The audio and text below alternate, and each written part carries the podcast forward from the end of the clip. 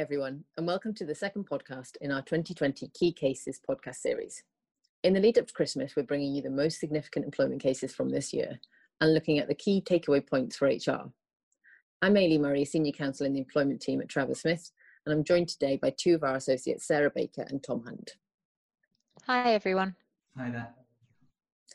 We're looking at something a little bit different today. We've got three cases all about dismissals for some other substantial reason, sometimes called SOSR dismissals. Sarah, is it worth just explaining what we mean by SOSR to begin with? Sure. So SOSR is basically a catch-all category to cover dismissals that don't fit into one of the other more traditional categories like misconduct, performance or redundancy. And some other substantial reason can be a fair reason for dismissal. And the most common examples are things like refusal to accept changes to terms and conditions, potential reputational harm to the business, or a breakdown in working relationships. Great, thanks. We're going to focus on the last two of those today. We've got two cases on reputational harm to the business and another case on breakdown in working relationships. So, Tom, would you like to kick us off with our first case? Sure. So, the first case was simply called KVL in order to protect the identities of the parties as the facts are quite extreme. The employee was a teacher who had a long, unblemished record. Following a tip off, police raided his home and they found a computer that had indecent images of children on it. He told the school about this, but he denied any responsibility for the images on his computer. He lived with his son at the time and said that he didn't know where the images came from. So, a teacher with indecent images of children on his computer, I bet the school took that seriously. Yeah, so he was initially charged by the police, but they decided not to prosecute because they didn't have enough evidence. Meanwhile, the school suspended him whilst it conducted an investigation. Unfortunately, the school couldn't get any information from the police about the nature or the seriousness of the images or where they'd come from. In any case, they invited the employee to a disciplinary hearing, and the allegation in the invitation letter was misconduct. The manager who was chairing the disciplinary hearing concluded there wasn't enough evidence to say the employee was guilty of misconduct, but he decided to dismiss the employee anyway because of the potential reputational risk to the school. The employee then claimed for unfair dismissal. It feels to me like there would be quite a serious reputational risk, so that would be a fair dismissal. Yeah, you'd think so. So, interestingly, the tribunal initially said it was a fair dismissal, but on appeal, the Employment Appeal Tribunal said that the dismissal was unfair. The EAT said that the letter inviting the employee to the disciplinary hearing only mentioned misconduct and said nothing about reputational risk as a potential issue. So the employee therefore had no opportunity to respond to that allegation. The EAT said that it could not possibly be fair to dismiss the employee for misconduct because the employer itself had decided there was insufficient evidence that he was guilty of that. The EAT also doubted whether there was enough of a reputational risk here to justify dismissal, given that the police had decided not to prosecute, and so there was no, therefore no chance of a trial or conviction. Also, the employer had no idea about the nature or seriousness of the images, as it had no information on this from the police. It sounds like quite a harsh decision on the employer to me. Yeah, it is quite surprising. It just goes to show how important it is to put the right allegations in the letter inviting the employee to the disciplinary meeting. Yeah, I agree. And I guess the employee employer would have had a much better chance of defending the case if they'd said the allegation was misconduct or bringing the employer into disrepute. What do you think about the decision on reputational risk, Tom? Yeah, I think that's surprising too, as any sort of allegation against a teacher of having any connection with indecent images of children must bring with it some sort of reputational risk. I agree that the outcome might have been different if the employer had actually mentioned reputational risk in the letter and also put this to the employee in the meeting so as to give them a chance to respond to it. So, as a first key takeaway point, is make sure that you get your invite letter right. And as a second key takeaway, is if you are dismissing for reputational risk, make sure you're very clear in the outcome letter or possibly even in a separate file note why you think there is a potential risk of reputational harm to your business. Very sensible advice, Tom. Sarah, I think you had another case about criminal charges and reputational risk. Uh, yes, so the next case is called Lafferty and Nuffield Health. So, Mr. Lafferty was an operating theatre porter, and his duties involved moving vulnerable patients to and from operating theatres. He was arrested and charged with assault with intention to rape, so very serious charges, um, but he was released on bail. He told his employer, and they suspended him on full pay. One big difference with the case Tom just mentioned is that the employer in this case was concerned about reputational risk from the start and spoke to the employee about their concerns. And given the nature of the charges, the employer decided it would not be appropriate for Mr. Lafferty to return to work until after his trial. But Mr. Lafferty didn't know when that was going to be, so the employer had two options.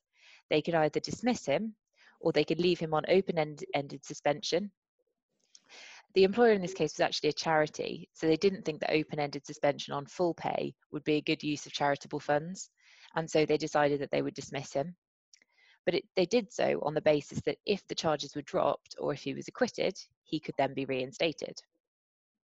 I mean, that seems quite reasonable. Yeah, I think it does seem reasonable. And the tribunal agreed. Um, Mr. Lafferty brought an unfair dismissal claim, but the tribunal ruled that, that the dismissal was fair. Now, interestingly, after the tribunal hearing, Mr. Lafferty was acquitted at trial and then reinstated, but without back pay. And so he appealed the decision, saying the dismissal was unfair. That seems quite a strange thing to do if you'd already been reinstated.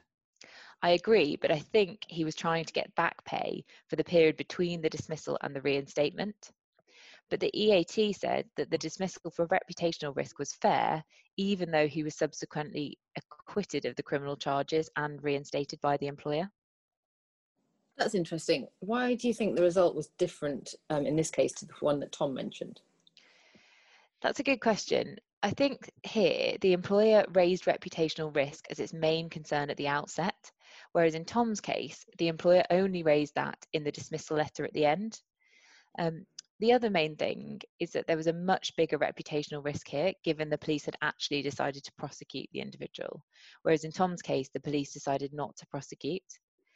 Um, and there's always more media attention when there's an actual trial also, I think the nature of the charges here, combined with the fact he was in charge of vulnerable patients, really added to the reputational risk in this case.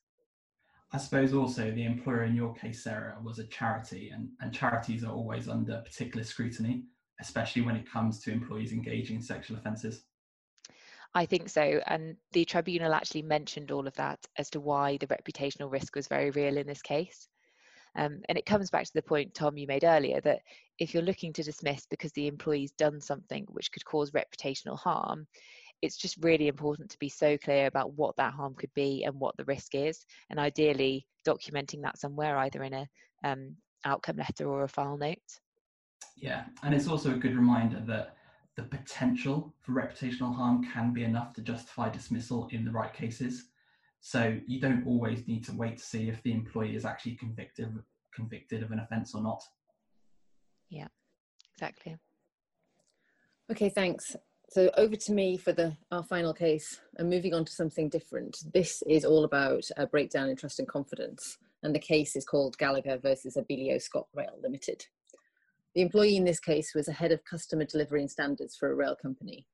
She was a relatively senior manager who worked closely with her line manager the relationship with her line manager began to sour after she was repeatedly denied a pay rise and was asked to participate in an on-call rota, which she felt was outside of her duties.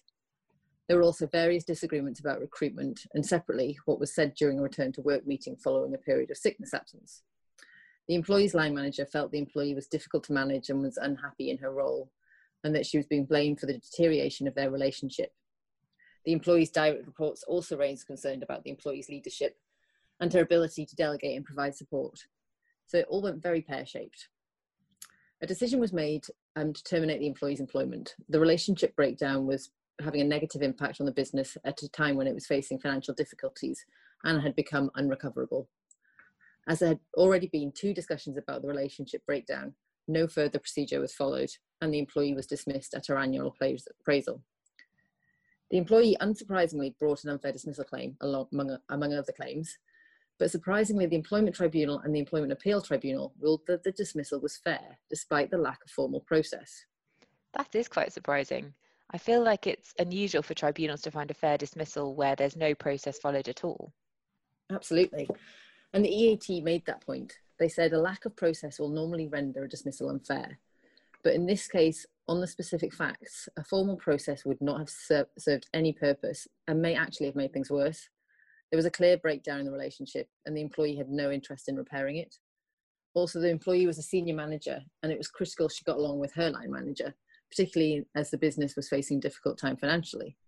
So it could be said, so it could not be said, the dismissal in this way was something that no reasonable employer would do in these circumstances.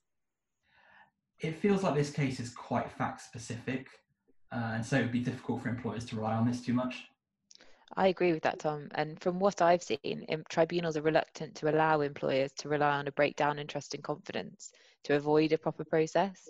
And often the tribunal will say that the breakdown is caused by some sort of misconduct. So it's really a misconduct dismissal, in which case you then need to have a disciplinary hearing first. Yeah. So, Ailey, what sort of steps can employers take to put themselves in a better position? Well, where there is a relationship breakdown, tribunals will expect you to make every effort to try the try to repair the relationship. For example, by offering mediation and considering redeployment into other areas of the business. And there would also need to be evidence that the relationship is having a detrimental impact on the business or colleagues to justify dismissal, like in this case where you had the employee subordinates complaining about her. And presumably, if you did offer mediation, but the employee refuses to engage, that in itself is a good sign the relationship has broken down beyond repair. Yes, and we've seen that argument work in a number of cases. Yes, I agree. It's certainly a, a tricky area to manage. Well, that brings us to the end of our podcast today on SOSR dismissals. Some very interesting cases indeed, and some important takeaway points. If anyone has any questions on anything we've covered today, then do, of course, feel free to get in touch, um, and you'll find all of our details on the website. That just leaves me to say Thanks very much for listening and keep an eye out for our final podcast in the Key Cases series, looking at key discrimination cases from 2020. And I believe there are some real doozies in there. Thanks very much. Bye for now. Bye. Bye.